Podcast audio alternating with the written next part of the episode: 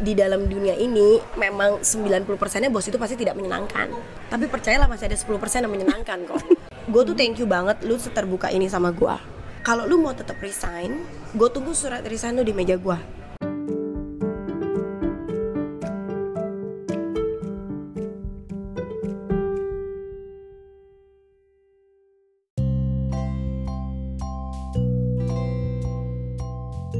Demi menyuguhkan sudut pandang yang berimbang atas obrolan di episode sebelumnya tentang hubungan atasan bawahan, maka episode kali ini saya mengajak atasan saya di kantor, Mbak Wike Yunita, untuk memberikan perspektifnya sebagai seorang atasan. Seperti apa sih beliau memandang selisih generasi antara atasan dan bawahan yang berpotensi konflik? Serta di angka berapa ya beliau menilai karakter, perilaku, dan performa para bawahannya saat ini. Simak ya di podcast PSK, Perbincangan Sepulang Kerja. Ada Wika Yunita di sini ya. Hai Mbak Wika. Hai Dit. Thank you for coming again ya Mbak ya. Thank you masih mau aku ajak ngobrol lagi di sini. Untuk teman-teman yang mungkin baru dengerin episode ini, mungkin teman-teman bisa dengerin episode ke keempat kalau nggak salah ya tentang dilema ibu bekerja. Saya ngajakin Mbak Wika juga untuk ngobrol. Nah sekarang di episode sekarang Mbak Wika ternyata masih mau untuk ngobrol sama saya. Thank you udah ada di sini Mbak Wika. Jadi sebenarnya Mbak Wika ini adalah atasan langsung aku di kantor. bawahan macam apa sih yang memperdayakan atasannya seperti ini? Karena topiknya menarik. Oh, topiknya menarik. Thank you, Mbak. Jadi si episode sebelumnya, Mbak, di mana aku menggunakan perspektif bawahan. Hmm. Aku mewawancara beberapa teman aku untuk menilai dan mereview hubungan mereka dengan atasan mereka. Uh-huh. Uh, pada saat memutuskan untuk uh, membuat episode kemarin itu, emang agak-agak hati-hati juga sih karena beberapa orang menangkap topik itu adalah topik yang sensitif. Tapi di sisi lain uh, itu suatu topik yang undeniable. Betul, betul. Adanya Dan inspiratif banget aku udah dengerin kok episode sebelumnya. Oh ya, udah dengerin Mbak ya? Iya, jadi aku berusaha untuk membawakan dan mengarahkan topik itu menjadi sesuatu yang teman-teman aku nggak cuma ngeluh aja, mm-hmm. tapi ada something yang bisa mungkin dipelajari sama teman-teman lain yang memiliki problem yang sama dengan yeah. atasan mereka. So, kalau Mbak udah dengerin, what do you think? Kalau aku uh, dari yang kemarin aku dengerin ya, itu tuh sebenarnya hmm. inspiratif karena gimana pun juga uh, mau di mana pun, benar banget perbincangan sepulang kerja atau maupun makan siang atau maupun uh, ngopi bareng pun pasti yang diomongin kalau sesama teman kerja adalah atasannya. Salah satunya. atau paling ha, ya uh, salah satunya. Atau paling tidak tuh um, lagi ada apa ya dan segala macam. Hmm. itu memang topik yang tidak terelakkan. Tapi again uh, kalau dari kemarin uh, interview yang aku dengerin dari edit dengan teman-teman ternyata uh, ada juga loh bawahan yang menilai atasannya tidak hanya dari kualitas dia dengan atasannya aja tapi dari melihat perilaku atasannya terhadap orang lain hmm, atau bahkan ada yang bentrok dengan nilai-nilai value mm-hmm. yang dia anut tidak sesuai dengan yang atasannya lakukan terhadap mm-hmm. orang lain. Hmm. Dan menurut saya itu sekarang sudah sudah sudah menjadi fenomena yang lebih tinggi ya bahwa mm-hmm. membicarakan atasan itu bukan cuma sekedar, sekedar gosip tapi juga ada kualitinya mm-hmm. gitu. Hmm. Dan teman-teman aku juga kemarin tidak hanya mengevaluasi tapi juga mereka mau mengapresiasi apa yang Betul. memang sudah bagus di atasan mereka. Dan gitu hubungannya ya. bagus ya 70 dan 75 loh skornya. Jadi iya, hmm. not bad. Oke, okay, thank you reviewnya Mbak. Thank you sudah dengerin juga. Dari uh, sisi atau sudut pandang atasan, bagaimana Mbak melihat adanya gap antara bawahan sama atasan itu? Oke. Okay mau nggak mau mau sedekat apa pun mm-hmm. atasan dengan bawahan. Karena saya kan juga pernah di posisi bawah. Iya, saya mau mulai karir saya juga dari nol dari mm-hmm. seorang staff gitu. Saya pernah mm-hmm. menjadi bawahan. Mau sedekat apa pun kita dengan atasan tetap ada uh, batasnya dit. Mm-hmm. my first boss in my career itu very close with me.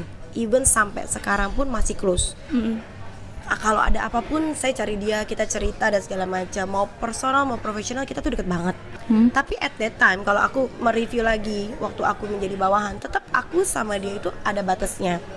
Ada di mana aku nggak bisa uh, you know menye menye tau you Ah, know iya, iya, iya. pada saat Lenji, aku memang, lenji, oke. pada saat aku mengalami satu problematika dan aku mengalami masalah atau aku melakukan kesalahan then I have to admit bahwa aku melakukan kesalahan gitu loh Mhm. Eh, nggak bisa lalu karena hubungan itu lalu dianulir kesalahanku Mhm. Nah, menurutku sekarang aku menjadi seorang atasan, aku melihat itu Hmm. di mana pada saat menjadi seorang atasan, pada saat kita menjadi seorang bawahan dulu nih, Mhm. kita cuma punya satu atasan, bener nggak? Iya. Sehingga kita merasa kalau deket ya cuma sama satu orang ini misalkan gitu ya. Tapi kita juga jadi bawahan saat itu walaupun kita dekat dengan atasan kita harus tetap tahu diri. Kenapa? Karena kalau kita salah kita tetap harus menjadi orang yang salah. Itu profesionalitas, benar nggak? Mhm. Tapi kalau sekarang saya dari perspektif atasan, bawahan saya itu kan nggak cuma satu. Oke. Jadi yang saya yang yang saya maksud bukan menciptakan gap, Mhm. tapi I have to fair aja. Mhm. Mau deket dengan satu dua orang, pastilah kita ada deket dengan satu dua orang yang mungkin ada kesamaan, uh, you know, ada ada interest yang sama. Mhm. Kayak contoh permasalahan anak yang sama, Mhm. atau permasalahan rumah tangga yang mendekatkan kita, Mhm. atau permasalahan, you know, something yang memang kita satu value itu tidak bisa terelakkan. Mhm. tapi tetap profesionalitas itu harus tetap ada dalam artian kalau memang sekarang saya sebagai atasan ya saya dekat dengan satu dua orang misalkan di antar eh, eh, daripada tim saya yang lain tapi pada saat si oknum itu salah pun saya harus tetap sta- stand up sebagai fungsi saya sebagai atasan untuk mengingatkan dia gitu itu mau nggak mau kita harus punya gap sih karena anyway anyhow kita harus mereview performance kan Betul, betul. dan Oke. bisa mencampurkan kedekatan kita secara pribadi dengan eh, profesionalnya dan memang itu sesuatu ilmu yang harus dipelajarin terus sih Dit. Iya, harus betul. diasah terus Dit. Iya. iya. Kalau di episode sebelumnya kan kita di eh, apa obrolannya tuh mengarah ke kita mengevaluasi selain kemudian mengapresiasi gitu kan. Ketika bawahan mengevaluasi atasan, ada beberapa atasan yang kemudian agak sulit gitu menerima perbedaan gitu atau sudut Betul. pandang yang Itu berbeda manusiawi. gitu. Layaknya kita gitu. Iya. We're not always on the same page kan, Mbak? Betul, Ya sometimes we agree, sometimes we argue. Betul. And that's normal. Eh, dan saya bersyukur punya atasan baik Mbak maupun atasan-atasan saya sebelumnya yang tidak alergi gitu dengan perbedaan pendapat. Ketika anak buahnya tidak setuju, dia lantas em, apa dibuat tidak betah atau lain sebagainya gitu. Nah, dari Mbak sendiri seberapa batasan sih tentang eh, ketidaksetujuan bawahan gitu. Dan bagaimana Mbak melihat perbedaan sudut pandang antara atasan dan bawahan itu? Misalnya saya gitu kalau nggak setuju sama Mbak bagaimana Mbak melihat saya? Apakah aduh ini anak rebel banget gitu. Aduh ini anak kok nggak nurut? gitu. Mungkin aja kan. Selama memang perform dan pinter why not ya? Iya. Nggak, nggak, gini gini gini. Tetap eh kan kita sama-sama tahu ya Hmm. pinter itu tidak cukup untuk menjadikan kita sukses. Betul banyak yang pintar tuh banyak Betul. tapi nggak semuanya sukses betul attitude itu matters Mhm. yang membedakan attitude orang sukses dengan orang yang eh, belum sukses adalah persistensinya. Bagaimana dia tetap menjunjung value-nya dia in terms of integrity, value-value dasar lah dit. Sebagai orang beragama juga kan kita punya value. Oke. Nah, orang sukses itu kalau saya lihat mereka persisten untuk tetap memegang value-nya mereka. oke itu sesuatu hal yang bagus atau enggak menurut Mbak tentu bagus karena kita belajar dari yang udah sukses kan. Oke. Benar nggak? Tapi ada yang juga memang harus kita improve dari diri kita, nggak cuman bawahan loh, atasan pun harus mengimprove diri gitu. Karena tidak ada manusia yang sempurna, benar nggak? Selama itu tidak menabrak value bahwa tidak ada pelecehan, menabrak value yang tidak ada penghinaan, menabrak value yang tidak ada you know kekerasan, menurut saya itu sangat bisa dibicarakan karena kebetulan pun saya dari dulu juga selalu punya atasan yang kalau saya mau apa saya selalu ngomong. Kalau memang sudah tidak bisa diajak ngomong then you deserve my silent lebih lebih kayak begitulah. Karena eh, at the end of the day yang harus kita review itu sikap kita sih dit. Balik lagi ke diri kita sih. Kita nggak bisa nyalain orang tapi kita lebih lebih pada review diri kita dulu. Kita itu udah lakuin yang benar atau enggak kita itu udah jadi orang yang benar atau enggak kalau memang kita udah jadi orang yang benar nggak akan ada yang bisa jatuhin kita. Orang benar itu seperti apa orang yang memang mau dikonfront pun kita berani.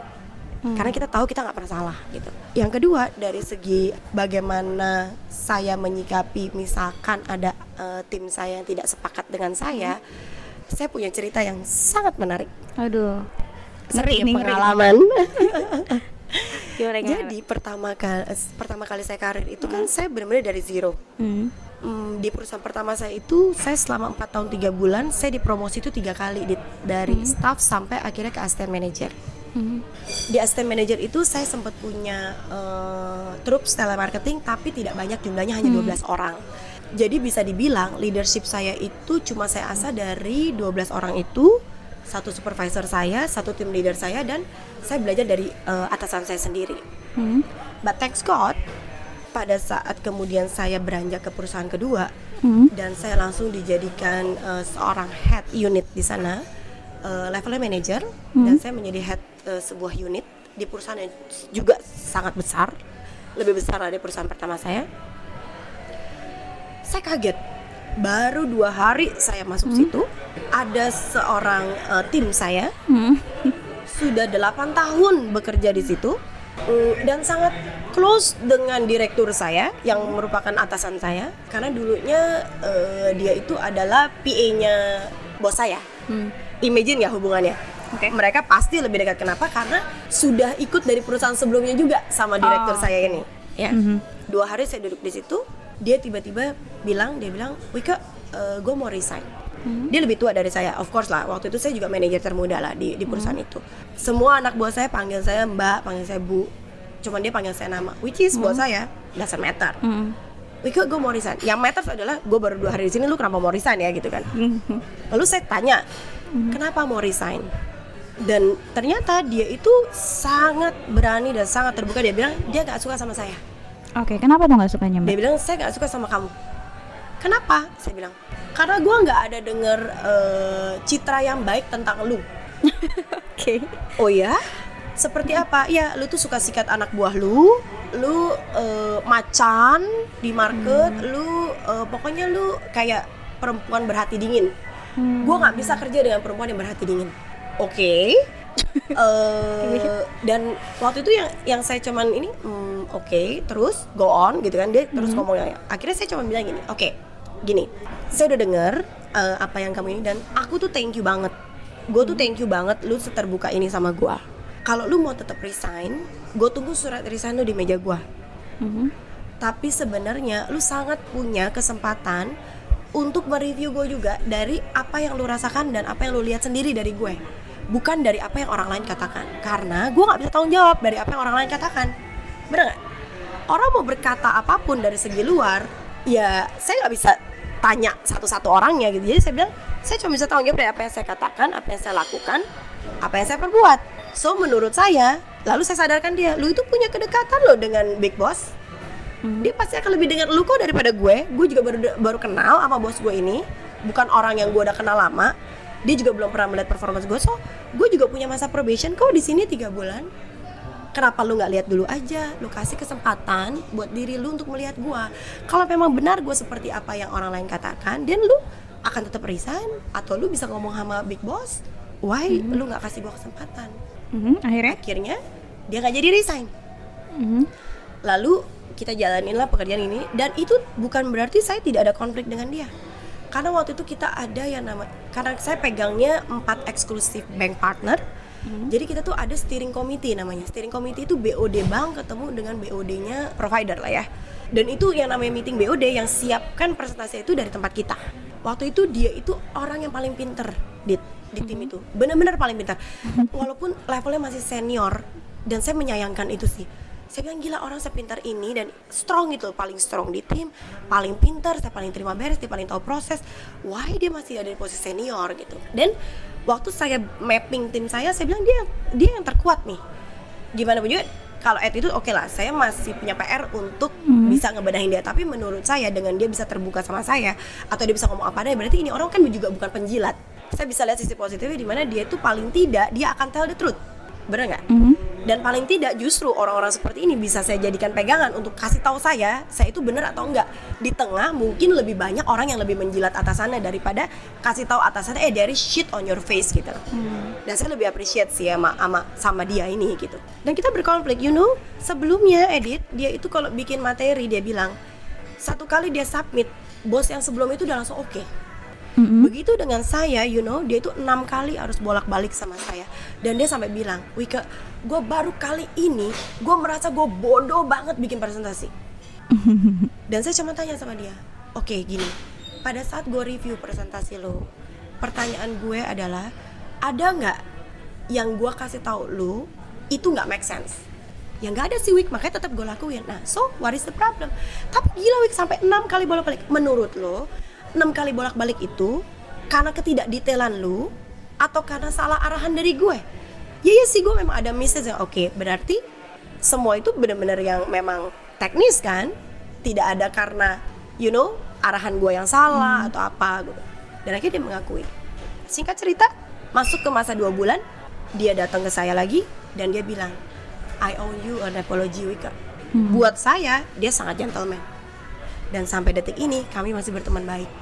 Dia menikah, oh nggak usah dia nikah. Dia putus sama pacarnya juga saya temenin. Dia sampai eh, udah keluar dari perusahaan itu sampai ak- akhirnya kan dia memutuskan resign karena dia menikah dengan laki-laki yang saya senang sekali dengan hidup dia. Dia sangat diberkati menurut saya dia punya suami yang sangat baik, bisa mencukupi semuanya. Wah luar biasa lah hidupnya sekarang. Bahkan dia sekali punya anak juga langsung kembar. Kemarin ini dia dari lamaran, nikahnya, keluarganya semua saya kenal. Jadi ternyata begini cara kita memulai pertemanan. We never know teman kita akan seperti apa kan. Gitu dan Oke. menurut saya sih kuncinya ya respect kali ya. Sama lah hubungan saya sama Edi juga nggak langsung gampang kan. Menghandle orang-orang pintar memang nggak gampang. Emang ya, ya Mbak? Pastilah karena kan you know ya orang apalagi orang seperti Edit lah yang kreatif ini pasti you know you have your own uh, idea you, you have your own ini gitu yang nggak bisa aku paksakan harus ikutin aku kan juga enggak gitu loh Oke, Oke, gini rasanya wawancara bos sendiri ya. Oke, kalau di episode sebelumnya kan memang aku nanya teman-teman aku ekspektasi kalian terhadap atasan kalian itu seperti apa. Aku sekarang nanya pertanyaan yang sama nih ke Mbak. Hmm. Ekspektasi Mbak terhadap bawahan Mbak tuh seperti apa? Bawahan ideal yang bisa ikut sama Mbak tuh yang seperti apa sih?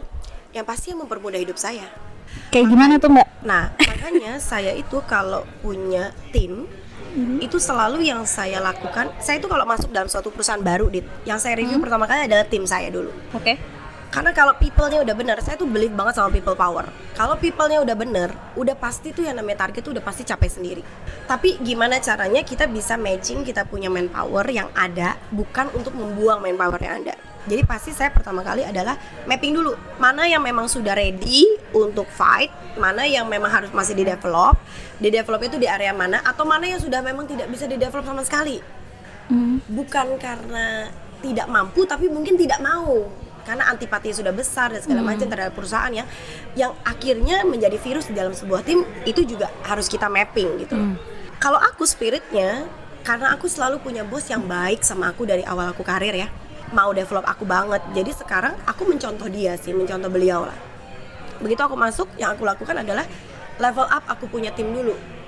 Jadi bukan bukan aku expect sesuatu dari mereka tapi aku kasih tahu dulu ini loh yang aku mau begini loh caranya gue mau lu tuh begini.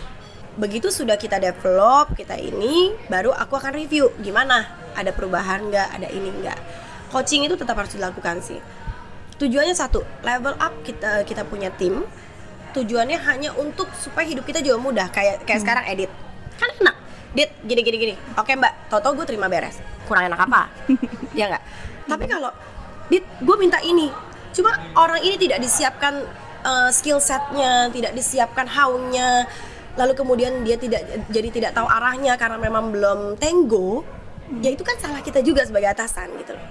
Jadi kalau aku sih ekspektasiku terhadap bawahanku pasti adalah mempermudah hidupku. Kalau nggak ngapain punya tim? Benar nggak Oke, mempermudah hidup kayaknya terlalu general nih mbak. Kayak misalnya ny- nyupirin mbak kan No, itu kan no, mempermudah. no, no, no. Bawain tas mbak itu kan mempermudah. Nah, No. mempermudah yang kayak gimana nih mbak? mempermudah hidup tuh lebih pada sekarang gini kita itu kan punya KPI KPI ku itu pasti turun ke timku kan misalnya KPI ku ada 5 ada satu KPI yang turunnya ke edit doang Hmm. ada saat ada KPI ku yang nomor 2 misalnya turunnya ke dua orang KPI ku you know tapi untuk get my 5 KPA itu kan tetap semua itu harus kerjain gitu kan nggak mungkin 5-5 KPI itu dicapainya sama timku doang pasti harus ada aku melakukan sesuatu kayak misalnya dapetin bisnis baru atau aku harus buka ilahan baru atau apa yang memang harus di levelku Mhm.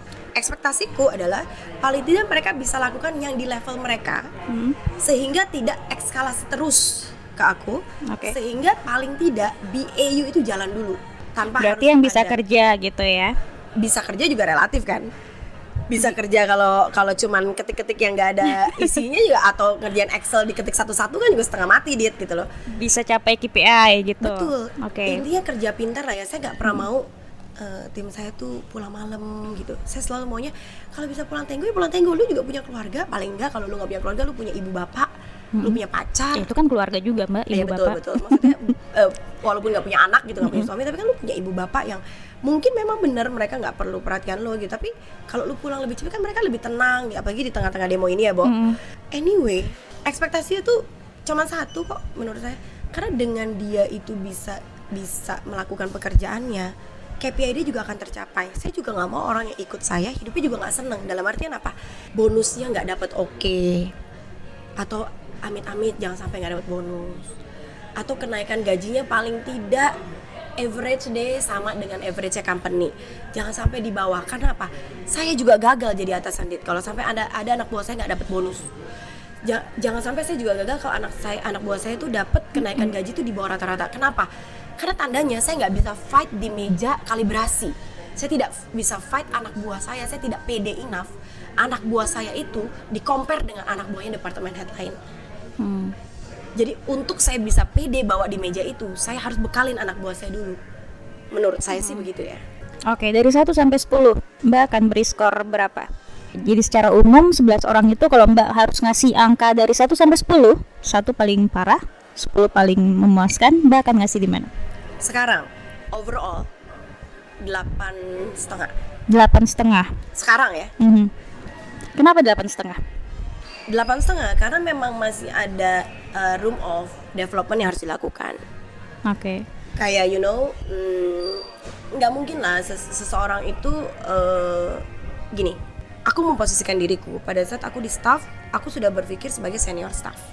Sehingga aku akan melakukan pekerjaan senior staff. Mhm. buatku promosi itu hanyalah justifikasi dari apa yang sudah aku lakukan sebelumnya sama ke timku pun aku pasti akan challenge lebih dulu Mhm. Challenge lebih supaya dia melakukan lebih dulu sehingga pada saat dia dapat promosi dia merasa itu deserve. Makanya setiap kali ada kenaikan ada bonus maupun promosi saya akan selalu bilang ini tidak ada eh, karena like and dislike. Ini tidak ada karena eh, apalagi mereka eh, makasih ya mbak eh, mbak Wiko udah bantuin saya. Nggak ada bantuin.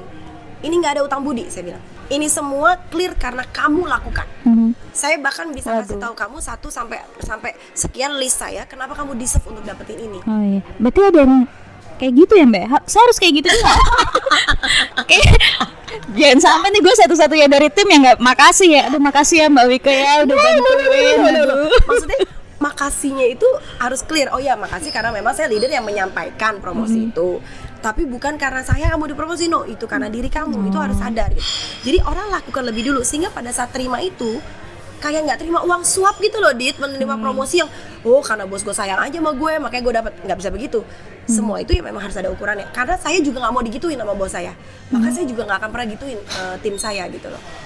Jadi melakukan lebih dulu jadi pada saat kamu menerima promosi nggak akan jadi omongan orang juga begini oh karena Mbak Wika deket sama lu ya oh Edit lu disayang banget sama Mbak Wika ya lu nggak pernah dimarahin gini loh clear kenapa Edit nggak pernah dimarahin karena apa yang saya Sering. minta karena apa yang saya minta tahu aja. deliver, gitu jadi you know Iya. eh, nggak ada like and dislike lah intinya karena saya harus fair dengan anak-anak saya itu sih Berarti delapan setengah ya Mbak? Ada. setengah. karena tetap ada room of development lah kayak contohnya eh, sekarang edit kan udah bagus banget di bidang ini mungkin saya harus challenge edit lebih you know untuk untuk ya you know kayak supaya lebih tahu hal lainnya kali ya from my point of view sih kayak gitu ya makanya aku bilang delapan setengah dibandingin Oke. pertama kali di Eh, Untung ini podcast ya, bukan vlog ya. Ya. Muka Mbak lo tadi lo. karena leader itu udah harus menyangkal diri Dit. harus siap itu tiga hal jadi leader Hmm. siap ditinggalin, siap disakitin, oke, siap diomongin. Udah itu aja. Iya jadi leader ya begitu. Tim kita bagus, kayak edit nih bagus. Hari ini edit di telepon headhunter saya nggak kaget. Saya malah akan bilang ya mbak ya memang iya memang dia bagus. Berarti apa? Ada kemungkinan kamu meninggalkan saya. Ngerti nggak? Hmm. tapi sebagai seorang leader ya memang itu harus dipelajari. Kita nggak bisa menahan terus orang bersama dengan kita. Emang budak bukan profesional kalau memang anak kita di luar sana bisa lebih bagus yang kita tidak bisa berikan di sini why not kita bisa untuk you know kita bangun kita tepuk tangan dan kita bisa bilang I'm very proud of you I let you go why Oke. Ya mbak tau lah, saya, saya tipe orang yang cuek banget kan. Sometimes kecuekan kamu saya cuek mukanya kupingnya nggak cuek nggak bisa ditutup soalnya. ya karena sometimes kecuekan saya menolong saya, sometimes itu membunuh saya juga gitu loh. Sifat itu masih ada sih mbak. Hmm. Saya kalau nggak diganggu saya nggak peduli sama kejahatan orang lain gitu. Tapi once kalau dia udah mulai menggesek saya dengan kepentingannya, eh, saya bisa terang-terangan memperlihatkan ketidaksukaan saya gitu. Iya. Jadi ya, ya mohon diwajari ya mbak kadang ya. Karena setiap orang kan pasti punya kepentingan kan mbak dalam satu tim gitu kan. Ya kepentingannya pasti beda-beda gitu. Ada yang kepentingannya eh, untuk memperoleh kepentingan mereka yaitu dengan menjilat atasan mungkin which is itu banyak kita Iya. buka itu banyak dan saya nggak pernah mau tahu dan apalagi bereaksi terhadap hal itu selama kerjaan saya nggak diganggu gitu loh tapi once eh, saya udah mulai diganggu ya saya akan memperlihatkan ketidaksukaan itu sih betul Dit gitu sih hmm. eh, selama 12 tahun karir saya Hmm? Banyak kok pemberitaan bahwa oh seorang Wike bisa di posisi ini karena ngejilat. Oh ya benar. Oh, benar nggak mbak itu? Tolong dong Banyak. klarifikasi. Banyak. Tapi saya kasih tahu kamu ya tidak ada alasan Hmm? untuk kita menjilat atasan kalau kita itu punya kemampuan. Kamu tahu kenapa orang itu banyak yang menjilat hari ini? Karena secara skill Hmm? secara capability mereka under. Jadi untuk mempertahankannya adalah dengan ABS. oh iya bosenan. betul bagi orang yang under mungkin skill menjilat eh, mudah ya mbak tapi untuk orang-orang yang tahu dia punya kompetensi skill menjilat itu suatu hal yang sulit tapi tidak untuk dipelajari sih Kamu tahu? itu yang saya mau bilang. oh iya Kenapa orang-orang yang skillnya ada Mm-mm. upper Mm-mm. kita nggak akan menjilat karena kita punya capability. Karena kita punya skill.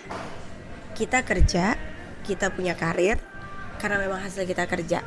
Mau dicari buktinya sampai di mana pun juga nggak akan dapet buktinya kalau ngejilat atau enggak. Karena anyway semua orang yang pernah bekerja dengan kamu akan melihat kalau penjilat itu dia dia nggak akan berani fight terhadap apa opini dia. Dia nggak akan berani fight untuk apa yang menurut dia benar aku Oke. aku dibicarakannya adalah katanya aku mendapatkan karirku karena aku menjilat. Kalau itu mah bodoh amat. Oke. Ya sebagai leader yang tahu dijilat menyikapinya gimana mbak? Ada yang ada yang mau ngejilat aku ya? Yakin. Kayak ada deh. Ini sok-sok lo profil apa gimana sih? Aku loh sering ngejilat Oh, nggak nyadar ya? ada. waduh. Mana selama ada. ini percuma semua voucher gitu nggak ada ya gini gini eh, waktu saat aku memegang organisasi yang lebih besar itu pasti ada penjilat Dit. pasti ada tapi anyway waktu itu megang sales yang trupsnya besar pun gue nggak akan kenal dia kok kalau dia bukan performance Hmm. dia dia dia dia bukan high high performance dia bukan booker dia datengin gue pun gue akan gini ah oh iya eh, siapa ya gitu nangkap nggak? Hmm. jadi kalau lu memang mau dekat dengan bos lu ya performance lu dulu gitu. Paling enggak gue akan tahu nama lu gitu. Eh, anyway anyhow abis itu lu makan siang sama gue dan lu ngejilat gue dan gue tahu lu ngejilat gue gue cuma cukup tahu aja oh ya hubungannya jadi segitu aja gitu. Dan enak kali dit. Karena bisa atasan pasti nyadar kan dijilat apa enggak gitu kan. Sadar pasti lah. nyadar. Sadar. Dan eh, mungkin ada beberapa Kayak nggak ada deh, lu aja di tim kita. Mulutnya begitu semua Bulu mata gue di komen. Ya kan, rambut gue di komen Iya, iya. Mana ada yang kejilat Oh iya, iya, iya. oke. Berarti nggak kebeli ya kalau menjilat ke Mbak Wika tuh nggak kebeli ya? Oh sia-sia dong mbak saya selama ini menjilat Mbak. Gitu. Aduh, oke. Bagian dari inilah. bagian Berarti intinya atasan itu pasti menyadari mana anak yang memang perform, mana anak yang memang nggak perform dan hanya menjilat gitu ya. itu kan kelihatan dari hasil kerja paling nggak dari emailnya aja gitu bisa lihat kerjaan beres nggak dia mau ngejilat kayak pekerjaan nggak beres tetap aja gue sikat Duh sia-sia selama ini saya menjilat Mbak ya. Oke. Oke, terakhir Mbak yang mau disampaikan nggak ke teman-teman aku yang mungkin tidak selamanya memiliki atasan yang open minded atau mungkin mereka tidak selamanya memiliki atasan yang cocok dengan karakter mereka. Itu gimana tuh? Kita harus gimana sih Mbak dari seorang atasan nasehatnya? aku juga pernah menjadi seorang bawahan Hmm. experienceku kali ya yang akan berbicara anyway kita nggak akan pernah bisa pilih siapa bos kita Iya. kecuali kita ada tawaran pekerjaan baru lalu kemudian kita bisa lihat selain selain gajinya tolong teman-teman dilihat leadernya itu siapa. Baru diputuskan mau pindah atau enggak. Tapi kalau kita sudah ada di dalam perusahaan itu kita nggak bisa pilih siapa pun bos kita. Ada changing apa pun di dalam yang bisa kita lakukan cuma dua. Menerima atau pergi. So dari pengalamanku ya ini pengalaman berbicara. People itu change. Orang yang kita kenal baik 3-4 tahun lalu belum tentu hari ini masih menjadi orang yang baik orang yang kita kenal jahat 3-4 tahun yang lalu belum tentu hari ini juga masih jahat. People change. Hmm. tapi satu yang saya sangat yakin kebenaran itu masih akan menang. So make sure selama kita masih kerja dalam satu company kita belum owner jadilah orang benar. Jadi owner aja harus jadi orang benar gitu. Mm-mm. Pokoknya harus terus jadi orang benar. Karena orang benar itu tidak akan pernah bisa dijatuhkan Dan pasti berani dikonfront kalau ada masalah dan konflik Sehingga apa? Value kita tuh harus dijaga Integrity Doing right even no one sees Itu harus tetap kita pegang Mhm. Jadi apa? Kita nggak bisa dijatuhin Satu-satunya Sekarang gini deh Bos kita Kalau nggak baik sama kita Ketakutan kita cuma apa? Apa? Dipecat? Kita dipecat Atau enggak lah Jangan dipecat Kalau dipecat enak dapat pesangon Iya sih. Kita diposisikan nggak enak bener nggak? Oh iya. didiemin, Hmm. di Nggak dikasih nggak tugas. dikasih apa-apa, Mhm. bener nggak?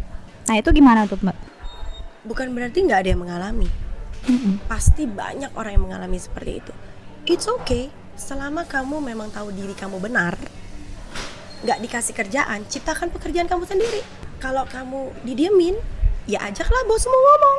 Kamu telepon nggak diangkat, samperin ruangannya. Kenapa bu? Kenapa pak? Telepon saya nggak diangkat. Kamu chatting nggak dibalas. Kenapa bu? Kenapa pak? Telepon saya, eh, WhatsAppnya nggak dibalas. Tanya kan kamu manusia. Kalau orang benar itu syaratnya cuma satu, tidak takut. Makanya tadi saya bilang bukan orang baik loh, Dit. Baik itu banyak. Tapi orang benar itu udah jarang. Nggak usah takut, karena upahnya cuma dua kok. Kamu yang akan dapat lebih baik di luar sana dengan kamu tetap jaga kualitas kamu jadi orang benar di sini, atau Mhm. suatu saat kebenaran itu akan terbuka dan yang nggak benar yang akan tersingkir. Titik. Yakin dan percaya kebenaran itu pasti menang. Percaya deh. Dan di di dalam dunia ini memang 90%-nya bos itu pasti tidak menyenangkan. Tapi percayalah masih ada 10% yang menyenangkan kok. Jadi kalau mau mengubah dunia, Oke. ubah dari diri sendiri. Nanti suatu saat jadi leader, jangan jadi yang 90%, oke? Oh iya iya baik baik Mbak baik. Harus jadi orang yang baik gitu, harus jadi orang yang benar. Mhm, betul. Oke. Gitu. Oke, thank you Mbak Wika dan semoga selalu sukses ya karirnya. Semoga sharingnya juga bermanfaat buat teman-teman di luar sana, baik yang sudah jadi leader maupun yang masih jadi uh, bawahan ya. Dan semoga kita tetap menjadi orang yang tidak hanya baik tapi juga benar Harus benar. gitu. Oke, thank you ya teman-teman udah ngedengerin sampai ketemu di episode selanjutnya. Bye bye.